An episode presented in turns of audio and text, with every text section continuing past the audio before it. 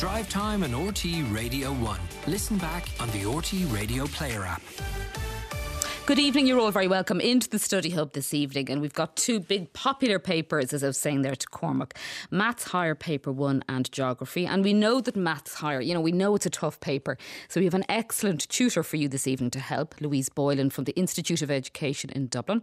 And then our Sherpa, our guide through the natural wonders of the world in geography, is our friend from last year, Margaret Fitzpatrick. And she's the geography teacher at CBS in Midleton, Cork and an ASTI subject representative. So why don't you start getting your questions into us now for th- both those topics at 51551. Or indeed, you can email us at studyhub at rt.ie. So while you're busy doing that, let me give you more of our value with a heads up for the subjects we're covering later in the week. And on Thursday, we will be tackling English Paper 2 and French. So tune in for those. But back to this evening, and we've another chance to give you some great material and tips for the maths exam, specifically paper one. Louise Boylan from the Institute is with us on the line. So let's say hello to her. Louise, good evening. You're very welcome to the Study Hub.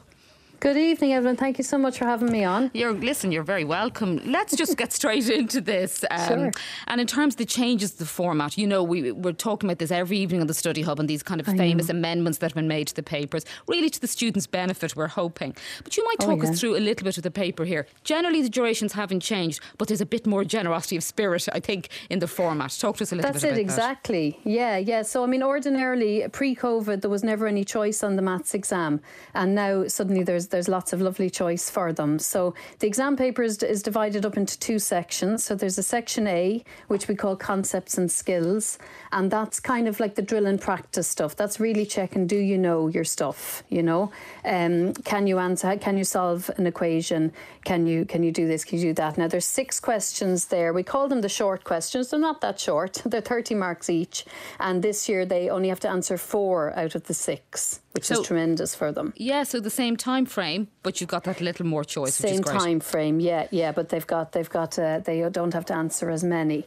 So um, in terms of timing for those there, they could give themselves anywhere between 15 to 20 minutes to do to do one of those questions. It would really depend on what they want to do. Some students may only do four and hope that, that they go well for them. Some might like to do an extra one just to have a little bit of a safety net there. So if they want to get an extra one done, then they need to be looking at maybe 15 minutes a piece. Good use Whereas if time. they want to take their time, yeah. they can give it a little bit longer, obviously. Now then there's section B. Yep. Sorry, yeah. Se- uh, section B is uh, context and applications, and that's more where where we see maths, and I, I, call them the real worldy problems. You know, these questions might be in a story, so it might be something like a factory is producing something, and you might look at what is their costs and what's their revenue, and then bring in a bit of uh, graphing and bring in a bit of um, differential calculus on top of that, and that's where they really muddle up the topics for the students, and and they're great questions from a teacher's point of view and from an examiner's point of of view. They're, they can be quite daunting from a student point of view, obviously, but they've got four questions there and they've to answer two out of the four. Now, Louise, I know yeah. that the first text we get in on every time we go near maths is what can I leave out? What can I leave out? What topics I can I leave out? I know. And I know over the years they've started mixing them, haven't they? Topics are they appearing do. across the papers. You've got to be aware of that. Yeah, they mix them hugely, you know, and what I'd be saying to them is don't leave anything out. Now there may be some topics that have a greater importance than others, right? That mm-hmm. that might be a nicer way of putting it. Sure. But I certainly wouldn't leave anything out. But I mean the big thing on paper one is algebra. Algebra is everywhere algebra, algebra, algebra. And then you've got little offshoots of algebra. You've got something called functions, then you've got patterns, then you've got complex numbers, and they're all just kind of first cousins of algebra, for want of another word, you know. Mm-hmm. Then you've also got differential calculus, which is another huge chunk. So, really, with the paper one, there's there's really nothing that they can leave out. You know, I, I wouldn't be in favour of leaving anything out, but they certainly would need to be very comfortable with their algebra and their differential calculus before they go in.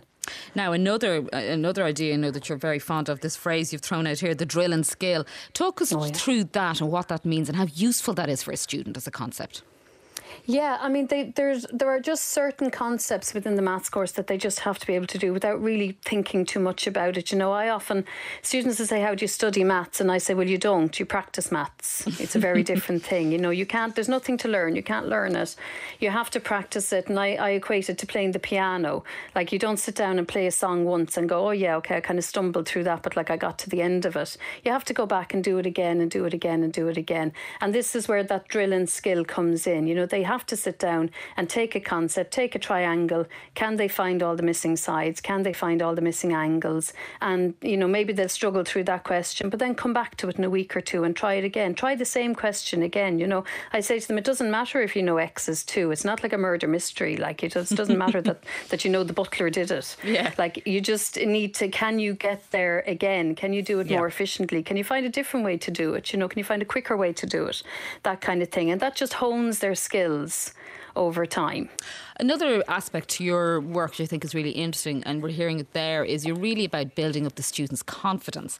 And Oh, I was intrigued by the idea that you had of leaving those tougher questions to the end because maybe do you believe you're kind of in the flow a bit more? Because I would have thought for some students, they think I'm going to go in and get rid of the nasty bit or the bit I'm dreading and kind of enjoy the rest of the paper. But I, I was kind of interested in your view on that. Oh yeah, well I think for maths, you know, for other subjects they might try and get things out of the way, but for maths they need to build their confidence, and there's nothing there's nothing more detrimental than a knock to the confidence in terms of maths. So I would I would go in. I mean, a good exam technique would be to go in and scan the scan the paper, you know, mm-hmm. see what's there. Yep. Oh, there's a proof. There's I like that question. I've seen one like that before. I know how to do that, and then go back and tackle the ones that they're comfortable with and get those marks in the bag you know, and, and get themselves building up their marks as they go along, and then the harder bits leave them till the end. You know, I know, I know it's it's tempting to kind of eat the vegetables before the nice stuff, but but in, in case with maths, no, they need to build their confidence and kind of feel like, okay, I'm I'm, I'm definitely I'm on a passing grade now. Now I need to just keep getting better and better I'm as they go along. scribbling down notes that go along here. So just to be sure that I'm right on this, it's a two and a half hour paper. You're saying give 15 to 18 minutes for the shorter questions and then 30 minutes for that section B and then have 18 min- minutes left at the end of the paper. Does that make sense to you as a time frame? Give or take, yeah, yeah. And that would give them time to go back over. If they wanted to get an extra question done, then obviously they need to tighten up on those times. Okay. You now, know, but the, they'll know themselves, yeah. the other point you want to make is, you know what? If that question that you're kind of dreading or whatever at the end is hard, it's tough for everybody. You know, the Yeah. students have to kind of think everybody's sitting the same paper because you can feel quite isolated at your desk, can't you? Oh, 100%, you know, and we've seen it over and over again. There's flexibility in the marking scheme for, for the SEC that if they have overpitched a question, which can happen, you know, they, they maybe think that they've made it approachable and, and the students don't feel the same. They, they can shuffle the marks around and they'll, they'll take the marks away from the harder bit and push it back down towards the easier bit, you know. So I say to them, don't, don't get yourself worked up. If there was a bit at the end that you found hard and everybody found hard, then that's okay. You know, that's not going to be worth that uh, as many marks as you might feel it's worth. And we've seen it over and over again, and it might be quite a big part, and it only ends up being worth five marks. And and if they made a decent attempt at all, they'll Yep. get on the marking scale. They might get two out of five or something like that. So don't get disheartened is the key. Yeah, sure. I remember a teacher of ours describing it like picking fruit, like you just keep filling the basket, you know, keep That's grabbing it, the bits. 100%. Come here, an Yeah. ongoing discussion heated in my house is about showing the work, right? I have people Mm. under 10 who don't think you show the work. Um, but by leaving cert, show the work. Oh, show everything. Every single thing. Write down the formula, show the next line, subbing it in, show show every single thing. Because every line you go, then that's that's fewer marks you can drop along the way, you know. And I have little divils in front of me during the day and they're like that, they won't show the work. But then when it comes to the exam, they're wondering why they're not getting all the marks. Yeah. And it's a constant battle as well. It's not just with the under tens, I can tell you. Um, but but they have to show the work. They have to show the work. Yeah. And and they'll even I'll show them in the marking scheme. It'll say in the marking scheme, you know, that they'll only get so many marks for correct answer with no work shown. Unreal. Like that's Yeah. written in the marking scheme, you know. So they Believe really, you. I know, yeah, yeah, it's there in black and white. And yeah, you know, exactly. there's no shortage of the paper in the exam. Finally, then, Louise, you're a fan of the study buddy method. Explain this to me. Yeah, so what I what I encourage my own students to do is to build up to doing exam paper questions. You know, they, they can't they can't run before they can walk. So to build up slowly, but once they get to the point of being able to tackle exam paper questions, a, a bigger skill is in how to correct an exam paper question. So understanding the marking scheme and how the marks are applied. And what I encourage them to do is to buddy up with somebody that, that they're comfortable with, you know, not somebody who's going to kind of mock them if they didn't get full mm-hmm. marks. And that they can maybe let's let's both have a go at a question and then I'll give you mine, you give me yours, and we'll correct each other's. And correcting in itself is a real eye opener for them. Because then they start to see like Sure. that, oh, I didn't show all my work. I do. I, I didn't get all all the marks there. Sure. Yeah. So if they have a if they have a study buddy, then that's ideal. Absolutely. Yeah. Fantastic. Well, listen, thank you for being my study buddy this evening.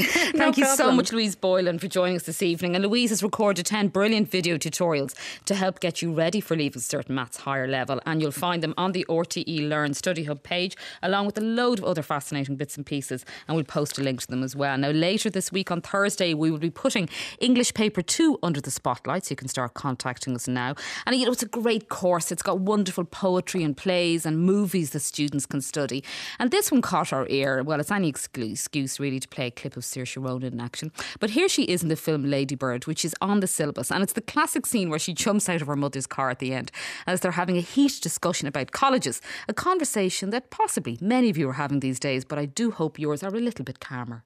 An immaculate heart is already a luxury. Immaculate heart? You wanted that, not me. Miguel saw someone knifed in front of him at Sac High. Is that what you want? So you, are telling me that you want to see somebody knifed he right in front of you? barely right saw that. I want to go where culture is, but like how New in the York. World did I raise such or at least snob? Connecticut or New Hampshire, well, where writers live in the woods. Get into those schools anyway. Mom. You can't even pass your driver's test. Because you wouldn't let me practice The way enough. that you work or the or the way that you don't work, you're not even worth state tuition, Christine. My name is Lady Bird. Uh, well, actually, it's not, and it's ridiculous. Call me Lady Bird like Christine. you said you would. Just you should just go to City College. You know, with your work ethic, just go to City College and then to jail, and then back to City College, and then maybe you'd learn to pull yourself up and not expect everybody to do everything. and there she is out of the car. Saoirse Ronan there with Laurie Metcalf there from Lady Bird from the syllabus for English paper two. More of that on Thursday evening, but that was just to get you into the mood. But back to this evening.